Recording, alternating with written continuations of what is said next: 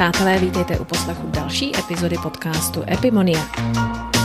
Jak již víte, jmenuji se Alena Cicáková a mluvím s krajiny, kteří žijí po celém světě a svými životními osudy, postoji či prací mimo domovinu jsou výjimeční nebo přinejmenším velmi neobyčejní. Zkrátka lidé, kteří dělají čest své zemi a mohou předat informaci o zemích, kde žijí, anebo dodat inspiraci těm, kteří se chystají zkusit své štěstí právě v zahraničí. V polovině července tohoto koronavirového roku, tedy roku 2020, byly ve střední Itálii, kde momentálně žijí teploty kolem 630 30 stupňů Celzia. Nemám nic proti letním teplotám, ale mně opravdu stačí tak něco mezi 25 a 30.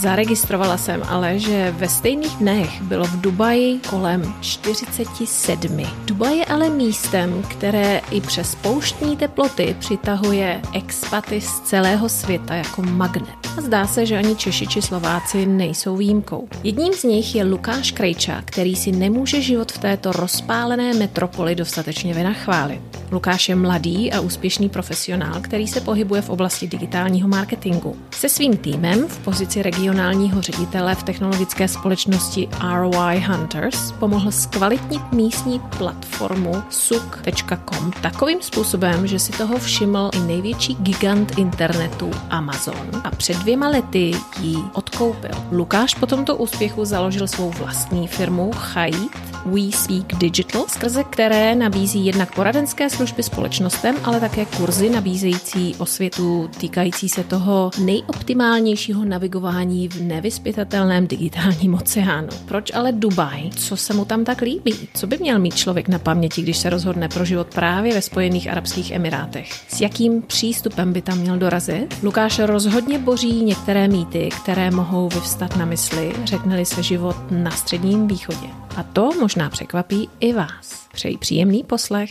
Vítej Lukáši, děkuji moc za to, že jsi přijal pozvání na další povídání do podcastu Epimoniak. Já moc děkuji za pozvání. Dalo by se říci, že dnešní digitální svět eh, let kdy urychluje životní náhody. V oblasti digitálního marketingu ty jsi se pohyboval nebo pohybuješ již delší dobu a v Česku si určitě zaregistroval velké úspěchy. Jaká životní náhoda to tedy byla, která přivedla Lukáše Krejču do Dubaje? To byla náhoda, že uh, někdy v roce 2014 byla levná akce na letenky, takže přítelkyně dostala k Vánocům Jeli jsme se na dovolenou a tak se nám tu zalíbilo, že jsme se rozhodli, že se sem stěhujeme. Takhle velmi radikální řez jste udělali. No. Předpokládám, že si přijel asi teda na blind. Nebo jsi měl už nějakou pracovní nabídku? A neměl, neměl jsme vůbec nic. Přijeli jsme vlastně, to bylo na podzim, na podzim 2015, přijeli jsme vlastně se dvěma kuframa, jsme takhle přiletěli, měli jsme hotel zařízený na dva týdny a to bylo v podstatě všechno v tu chvíli a pak jsme vlastně začali zjišťovat, když jsme přiletěli, co jsme to, co jsme to vyvedli. Začali jsme vymýšlet, co to budeme dělat. Jaké byly tvoje dojmy? Ne teda na, tom, na té dovolené, řekněme, ale okamžitě po příletu do Spojených Arabských Emirátů, protože jedna věc je být na dovolené a, a druhá věc je potom se opravdu postavit té situaci a říct si tak a jak to bude teda pracovně, z čeho budeme žít. A co se ti tam teda okamžitě zalíbilo a co ti třeba naopak šokovalo? No, dny se vlastně od té dovolené jako začaly hrozně rychle lišit, když přesně jak říkáš, tak uh, je rozdíl být někde na dovolené a pak jako začít tam řešit vlastně normální životní věci. I když Dubaj se tváří, nebo když je tady člověk na dovolené, tak to vypadá relativně normální město blízko jakoby západnímu světu, na který jsme tak nějak jakoby zvyklí. Ale ve chvíli se tady začnou řešit nějaké jako životní věci, práce a tak, tak uh, člověk zjistí, že ty věci fungují, fungují úplně jinak, takže to bylo jako ohromný.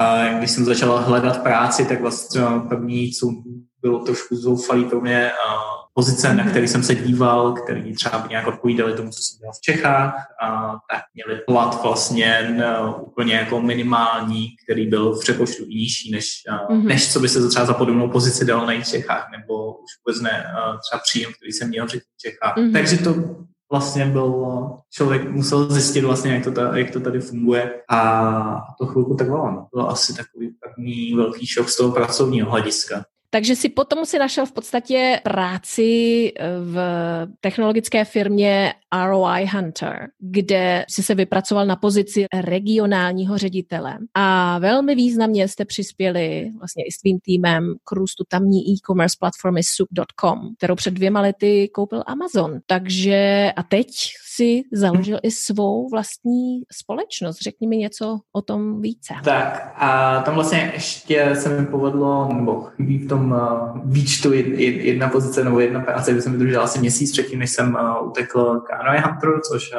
byla vlastně super, super práce, super pozice to mě, ano, podařilo, podařilo se vyrůst mě i celé firmě, tak to bylo, to bylo super. Tam z Anoy Hunteru já jsem odešel loni na podzim a na začátku roku vlastně jsem se pustil do nějakých vlastních mm-hmm. projektů, uh, které teď postupně, postupně spouštíme. Jeden je vlastně konzultační biznis, máme, mám vzdělávat je uh, online marketingu. A druhý, druhý projekt je platforma Výspěch Digital, kterou jsme spustili tenhle týden vlastně, kdy zase se to týká vzdělávání v online marketingu, ale je to zaměřené spíš na běžné lidi, kteří buď chtějí začít kariéru v online marketingu, anebo na podnikatele, startupy, kteří si ten online marketing musí dělat sami a nemůžou si vlastně dovolit nějakou drahou agenturu nebo konzultanta, který by s tím. Jak dlouho vlastně seš v Dubaji? Od podzimu 2015. Bude to pět let za dva měsíce. Mm-hmm. Jak náročné je vlastně v podstatě uspět v oblasti, řekněme, jako business poradenství a digitálního marketingu ve Spojených Emirátech, kde je obrovská zahraniční konkurence? Tak ono je to asi těžké jako všude na světě a nevím, ne, neumím porovnat, těžký to je a konkurence to je určitě jako veliká. Tady ten tak je specifický v tom, že se tady vlastně setkávají lidi ze západních trhů s, s lidma z východních trhů, kde typicky třeba agentury v online marketingu, které jsou z Indie nebo které jsou tady založený třeba lidma z Indie, mm-hmm. tak využívají, mají pobočky, mají tu pracovní sílu prostě v Indii, protože tam mají to zázemí, a kde ty náklady jsou samozřejmě zlomkový oproti tomu, když uh, si tady otevře pobočku třeba Evropská agentura. Mm-hmm. Takže ten tak je v tomhle takový jako hodně specifický, ale jinak asi je to těžký jako všude jinde si myslím. No já jsem spíš myslela, jestli jsou tam nějaká specifika, kulturní specifika, která musíš zvážit, když třeba jdeš i na jednání. Předpokládám, že obchodní atmosféra obecně má takový spíš západnější nádech, ale je tam nějaká etiketa biznesu? Je to ně, něčím odlišný, dejme tomu, od Evropy? No je to, je to odlišný hlavně tím, že se tady u jednoho stolu většinou setkají minimálně dvě různé národnosti, to zná dvě různé odlišné kultury a mm-hmm. na to hlavně si člověk musí, musí zvyknout. Já si, jako, asi navždycky si budu pamatovat svůj první meeting ještě v Anaheim Hunteru, což byl asi první týden, co jsem nastoupil a seděl jsem vlastně takhle v zasedačce u stolu a s manažerem z Indie, byl tam Velšan, Egyptian a ještě asi někdo a pak já. A teď už jenom to, že každý tady z těch lidí mluví úplně jinou angličtinou, a která a, ani jedna z nich se nepodobá té učebnicový, kterou nás, kterou nás učili v Česku. Že jo? Takže, takže už jenom to byl zádech a každý tu kulturu má jako trošku jinou, každý má nějaký jiný zvyklosti, takže mm. vlastně je, jediný, co tě to asi naučí, je, že musíš počítat s tím, že každý může tu věc, nebo každý to může vnímat trošku jinak než ty. A v tomhle asi člověk musí být jako, jako hodně mm-hmm. A obecně se říká, že na jakémkoliv jednání musíš číst samozřejmě i ty neverbální uh, pokyny. V tomhle případě musíš být uh, dvakrát tak ostražitý, bych řekla. Asi, že? No, snažím se. A já narážím na to občas, protože já ještě jsem takový přímý přístup, hodně nebo rázný přístup bych řekl a říkám věci na rovinu a to mm-hmm. a je mi celkem jedno, jestli člověk je, jestli sedím zrovna u stolu jako se CEO a velký korporace nebo, nebo s kamarádem a prostě když vidím, že ta firma dělá něco špatně, tak, tak to řeknu. Na což tady mhm. občas ty lidi jako nejsou zvyklí, tady v hodně firmách funguje taková tradičně jako hierarchie mm. až jako uctívání nadřízených pomalu. A takže říct někomu jako no, v takovéhle pozici, že dělá něco špatně, nebo že jeho firma nedej že dělá něco špatně. A tak, že přímost není moc oceňovaná. Řekl bych to takhle obecně, je to určitě o lidech, někteří lidi naopak to ocení, že konečně jako vlastně někdo jim to řekne, mm-hmm. protože jsou zvyklí, že celý týden kolem nich lidí na chodí po špičkách a nikdo jim vlastně nic pořádně neřekne. Někdo to mhm. ocení, když se mi to podaří říct aspoň jako slušně, a což to učím pořád. Tak někteří lidi to ocení, někteří ne, no, asi. Jasně. To... A zmiňuješ tedy samozřejmě tvoje klienty v rámci tvé firmy. Zjistila jsem teda, eh, že také pomáháš nebo vyučuješ na eh, Dubajské univerzitě. Liší se tamní student něčím od toho českého? Třeba například jsou takové mm. kliše, když se srovná student Latinské Ameriky. Teď jsem zjistila i, i v Japonsku, že jsou eh, specifičtí studenti, dejme tomu, někdo je lenivý, někdo je nedochvilný, někdo trpí nemocí neustálých výmluv. Jaké to je teda v Dubaji? To si pojmenovala všechno, čím jsem trpěl já. Jsem byl vlastně mezinárodní student už od začátku. Tady asi největší, největší rozdíl mezi uh, zdejším studentem je asi ve vozovém parku. Aha. asi největší rozdíl. A, a protože vlastně na, na University of Dubai chodí hodně Emiratis, hodně Emirátů lokálců, kteří si potrpí mm. na hezký auta, takže to je super, už jenom jako člověk, když přijede ke škole, tak se, tak se čím kochá. A já bych řekl, že, že já mám štěstí, já tam vedu vlastně kurzy na online marketingu, které jsou učený už, není to jako typicky jako část výuky, no, je to nějaký jako professional diploma se to jmenuje, to znamená, já nemám typicky jako studenty, kteří by tam šli po střední škole a museli mhm. si odchodit tři roky třeba bakaláře, ale jsou to lidi, kteří se vlastně hlásí přímo na ten kurz a za to mají nějaký professional diploma, který je tady uznávaný, nějaká jako nevím, nadstavba takže já tam mám různou jakoby sortu lidí, od uh, lidí, kteří dodělali školu, po pracující, po podnikatele, a po, nevím, maminky, po mateřské dovolené, všechno, všechno možný. A je to, je to strašně super protože zase jako potkám se většinou, nevím, když tam mám prostě 20 studentů, tak um, je to třeba 10 národností a to je jako skvělá mhm, zkušenost. Mm-hmm. A předpokládám, že vyučuješ v angličtině. Jak moc nutná je znalost místní arabštiny pro každodenní život? Umíš trošku arabsky? Pro každodenní život eh, vůbec v podstatě. Eh, já umím asi pět slov arabsky a zatím, zatím mi to stačí. Je to, je, je to výhoda samozřejmě, když člověk umí arabsky, protože na spoustě pozic jednak, jednak může potkat se Emirátiny, jednak se může potkat z Egypta, Libanonu, Jordánska a, a samozřejmě, když umí arabsky, je to jako příjemnější, ale já neumím a zatím jako to zvládám bez toho. Měl jsem už párkrát ambice začít se, začít se učit arabsky a vždycky to, někde, vždycky to někde někomu plácnu, že tohle léto už se, už se začnu učit arabsky. Už jsem to přestal říkat radši. Teď už leto je v plném tak letos už to nestihnu. Ale jako obecně v Dubaji to, v Dubaji to potřeba není, protože tady je tady 130 mm. národností a většina z nich prostě arabsky nemluví, takže je tak nějak jako uspůsobená tomu. Jiný je to, když se vyjede kousek za, za Dubaj, jako může být problém, ale jako obecně jako úplně. To se mi teď hezky nahrál. Jasně, no, jsem se dočetla, že teda typičtí občané Emirátů tvoří ani ne jako 12% a zbytek jsou právě přistěhovalci. A jak by si teda popsal, to mě zajímá, mm-hmm. teď cizince si dokážeme představit, ale jak by si popsal typického obyvatele Spojených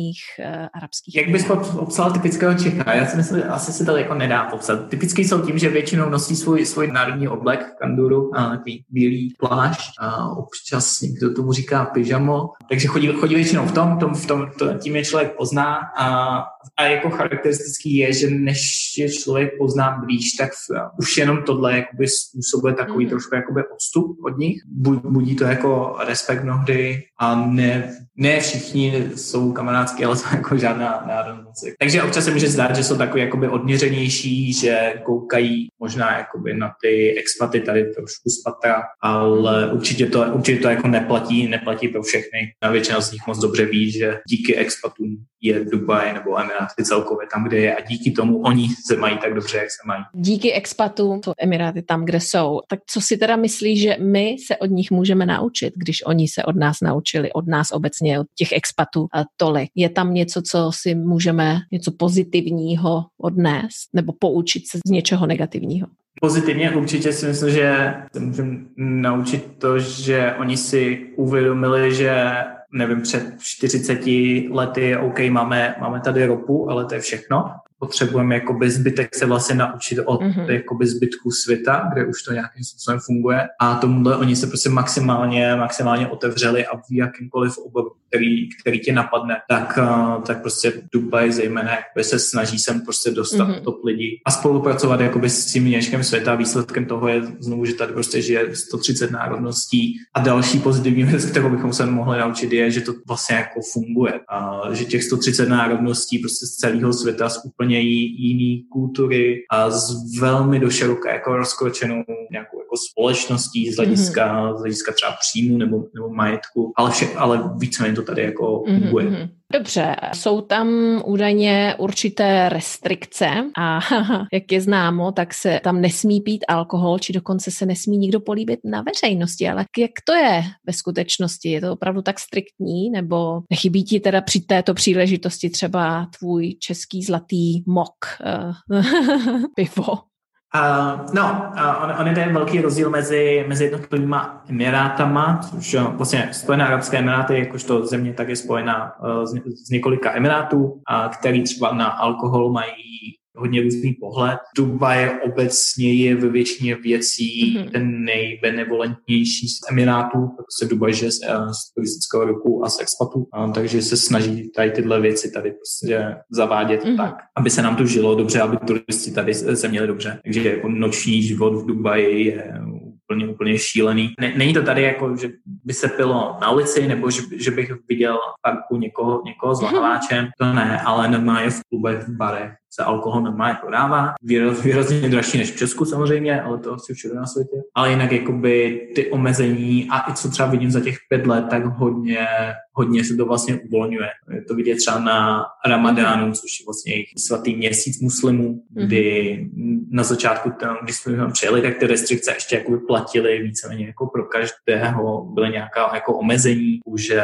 nedalo se jít ani v restauraci, mm. případně to se to jako hodně, hodně schovávat. Mm. Dneska už jsou běžně otevřené jako food courty v molu tak dále během ramadánu. Nebo letos to bylo úplně divný, ale loni už jsme si téměř ani nevšimli, že nějaký jako ramadán je z hlediska těch restrikcí. Takže se to všechno mm. uvolňuje. Stalo se ti třeba z osobního hlediska nebo třeba i z profesního hlediska nějaký společenský fopa? Něco, co prostě mm, tohle se tady nedělá? Mm, no, stalo se mi, to bylo na začátku, těs, těsně než vlastně přišla korona, než nás zamkli doma a tak, tak uh, měl jsem jeden meeting vlastně s klientem, mm. jsem šel za, jsme šli za jeho klientkou a což už to bylo jako po čtyřech letech v Dubaji, ale prostě automaticky jsem jí při pozdravu nabídl ruku a, a odmítla, a, že jako muslimka si, si s chlapem ruku podávat nebude. A což vůbec mi to ani nedošlo, ani, ani vlastně po čtyřech mm-hmm. letech tady prostě ten automatismus je tak zažitý, že vůbec mi to nezastavilo. A tak to třeba bylo jedno fopa, který i po takové době se, mm-hmm. se mhm. může stát. Dobře, a co by si doporučil komukoliv, kdo by chtěl zkusit štěstí v Dubaji, Abu Dhabi či jiném městě v Emirátech? Na co by se měli připravit? Dejme tomu z profesního či osobního hlediska, eh, když eh, říká, že je tam vlastně takových národností, tak předpokládám, že je to jakýsi magnet eh, na práci. Tak co by si doporučil komukoliv? Jo, je to určitě magnet na práci a asi mnohem víc na azijský zem nebo na východ odsud, než ještě na západ odsud. Tam ten magnet je ještě mnohem mhm. silnější a což způsobuje vlastně, že tady je obrovský převis nabídky pracovní síly nad poptávkou, zejména pokud jde o nějaký neúplně specializovaný obory hospitality, to znamená obsluha v restauracích, prodavači, mm-hmm. tak, takovýhle práce, mm-hmm. který třeba, nevím, vím o dost lidech, kteří chtěli prostě po škole, po škole z Čech vyjet, že OK, tak pojedeme do, pojedem do Dubaje nějakou takovouhle práci, kterou typicky Češi si hledají nevím, v Británii, na Zélandu, něco takového. A tak tady takovouhle práce Evropan jako horko těžko sežene a i když by jí sehnal, tak by jí sehnal za takový peníze, že Evropan by z toho prostě nevyžil. Mm-hmm. Takže to je třeba něco, co spoustu lidí překvapuje. Spousta lidí vidí Dubaj jenom vlastně jako ty nablízkaný mrakodrapy no, a, ano, přesně. a zlat, zlatý cihličky a představují si, že jako za každou, za každou práci tady dostanou zaplaceno tím zlatem, tak, tak rozhodně není. Tady jako půlka, půlka Dubaje bych si řekl, že má průměrný plat, který je třeba nižší než průměrný plat v Praze. Je tady samozřejmě jako, je tady opačný extrém, je tady, je tady, je tady něco mezi, a, takže jako ta rada by strašně záleží, záleží vždycky na tom, co ten daný člověk tady, tady chce hledat. Je rozdíl, když ten člověk umí něco konkrétního, je jako dobrý v nějakém konkrétním oboru, který je tady zájem. A je velký rozdíl, když ten člověk vlastně nemá žádnou konkrétní pracovní zkušenost nebo nějakou jenom takovou jako hodně obecnou, protože na takovýhle pozici je tady obrovský, obrovský předplat a bude mít velký problém se sem jako bez nějakých známostí vůbec, vůbec jako aby někdo odpověděl na mm-hmm. Jaké si myslíš, že by měl člověk mít charakterové vlastnosti, pakliže se chce vydat vyloženě za štěstím do zahraničí? Myslíš si, že můžeš aplikovat stejné mentální vzorce jako doma? No, můj názor je, že ne, protože už jenom z toho principu, že jako nejsem doba a jsem vlastně teďka jako host v nějakém jiném státě. A to je něco, co na mě asi jako dolehlo tak nějak, nevím, automaticky mm-hmm. hnedka vlastně, když jsme sem, když jsme sem přijeli jako po pár měsících. Cítil jsem takovou nějakou jako podivno, nevím, jak to říct, jestli vděčnost a za to vlastně, že tady jako můžeme být, že prostě nás sem jako pustili, a že nás tady nechají žít, a nám se tady jako žije hrozně dobře, my tady máme rádi. Mm-hmm. Takže za to je vlastně jako člověk hrozně, hrozně vděčný, no a s tím asi člověk by mm-hmm. měl jít jako do zahraničí. Já moc nechápu pohled lidí, no, třeba tady, který sem přijdou, mm-hmm. v Česku bychom mohli dělat tohle, v Česku bychom mohli Takže dělat přizpůsobivost. Tamto. No, asi jako otevřenost toho, otevřenost k tomu, že teda jdu do jiné země a v tu chvíli asi bych se měl já přizpůsobovat víc té zemi, než ta země mě. Samozřejmě říkám to z pohledu toho, že Dubaj mm-hmm. naopak, naopak dělá i ten druhý jako střísný krok, že ona se opravdu jako snaží přizpůsobovat ostatním lidem, ale fakt prostě je to jejich kultura, to je jejich země, no, což se musí nějakým způsobem, mm-hmm. způsobem respektovat s dobrýma i jako špatnýma stránkama. Mm-hmm. A myslíš, že to je jenom Dubaj, nebo uh, se to tak nějak zrcadlí i v ostatních městech, nebo spíš asi v tom dalším největším, což je Abu Dhabi? Tady tenhle ten trend, že se to přizpůsobuje vlastně i, i cizincům. Určitě, určitě se přizpůsobí asi méně než Dubaj, ale určitě jako se snaží i tam eh, další emiráty žijí, žijí z expatů. I když tam třeba není tolik Evropanů, ty expaty budou spíš, z Asie, i jim se to snaží nějakým způsobem přizpůsobit. Nevím, když řeknu blbost, tak uh, před pěti lety, když jsme se sem stěhovali, tak uh, v Evropě vládla hysterie ohledně, ohledně Arabů, muslimů. Hodně reakcí z okruhu mých známých bylo, pane bože, proč se stěhujete jako do arabský muslimský země v jakýmkoliv místě v Emirátech je jako absolutní svoboda náboženství, nikdo to, nikdo to neřeší. Fungují tady kostely, fungují tady další náboženství. Mm. Zase normálně ty lidi tady spolu žijí a naš, naše představa toho, že, že sem přijedem a budou nás chtít jako zastřelit za to, když, když nebudeme muslimové, tak vlastně vůbec ne. Zmínil si teda, že samozřejmě máš kolem sebe nějaké krajiny. Jak velká ta krajanská komunita je v Dubaji? Těžko říct, na Facebooku je tady nějaká, je tady skupina Čechů a Slováků, kde je, nevím, jestli 2000, 3000 lidí, tuším. Je tak velká ta komunita tady, že Brasal Chaima, což je vlastně jeden emirát na severu, tak otevřeli nedávno českou hospodu. Wow. se jedeme teď víkendu A ty osobně máš možnost, časoprostor se pohybovat mezi krajany, nebo si spíše v té mezinárodní bublině, řekněme to tak? Máme okruh kamarádů, se kterými se vídáme asi častěji než s ostatníma a velká část z nich jsou, jsou Češi, ale není, není to, že bychom nějak jako cíleně vyhledávali úplně jakoby komunitní akce, nebo nám i třeba většinou časově nevíde, ale kamarádi i tím, že sám jsem přestěhoval někteří kamarádi, kteří jsme znali z Čech, a takže máme tady takovou jako super naší mini komunitu, mm-hmm. a za kterou jsme hrozně rádi, je to samozřejmě v tom je to, v tom je to příjemnější. Chybí ti teda jako v tomhle případě něco z Česka? Zmiňuješ, že, že se vám tam žije dobře, máte tam českou komunitu, otevřeli vám tam nedávno českou hospodu, co vám tam chybí? Tak samozřejmě chybí rodina a kamarádi, kteří nám zůstali v Čechách, mm. teď, kdy už jsme tam vlastně půl roku nebyli, tak to samozřejmě člověku, člověku chybí. Jako nemáme si vlastně na co stěžovat. Předešlý host nebo žena, eh, s kterou jsem mluvila z Austrálie, tý chybí rohlíky. Ještě jeden náš krajan z Jakarty, tomu chybí chleba. Takže takovéhle trivialitky tobě nechybí. Jako člověk, tak člověk vždycky si třeba převezem nějaký, nevím, český sušenky nebo křupky si vozíme, máme rádi, i tady s, s kamarádem Libanovce máme hrozně rádi české křupky, tak vždycky vozíme pytle ale jako, že by to člověku vyloženě chybělo, že by se bez toho nějak, uh, nějak nedalo, to ne. a dá se dokoupit i český pivo, když tak se dá sehnat. Někdo by zmínil, že mu chybí český léto, a, nebo léto, uh-huh. kdy se neumírá, neumírá vetvem a léto, kdy se dá dělat něco venku. Tak to občas lidi, uh-huh. lidi nadávají, ale to mu regionu tady asi uh, Nám třeba v Jižní Americe chyběla zima, jako ta česká zima, protože já jsem po dobu deseti let uh, zatahovala závisy a pouštěla jsem si krakonoše a lišníky. Měl jsi někdy v osobním či profesním životě nějakou situaci, jejíž překonání tě připravilo na pozdější výzvy, ať už teda osobní nebo profesní? Wow. To je hrozně velká otázka. Já vždycky, když se takhle nějak jako trošku uhlídnu, jako za tím časem jsme tady, nebo ty doby, co jsme se přestěhovali z Čech. Předtím já jsem celou dobu žil vlastně v Česku, takže pokud jako žiju, žiju v zahraničí, přijde mi, že je to takový jako, že se člověk učí úplně jak, jak na dopingu, úplně hrozně jako zrychlený, zrychlený že, že, ty zkušenosti, které člověk takhle zažije jakoby v nové kultuře, v novém místě, kam se odstěhuje, musí poznávat nový lidi, takže je to jako jeden rok zkušeností tady vydá, nevím, za pět, za pět doma takže mi přijde vlastně, že jako téměř každý den tady jako se stane, nebo každou chvíli se stane něco, jako z čeho se nějak, mm-hmm. člověk prostě obohacuje. Asi to se mi na tom tak líbí, mm-hmm. no. Mm-hmm.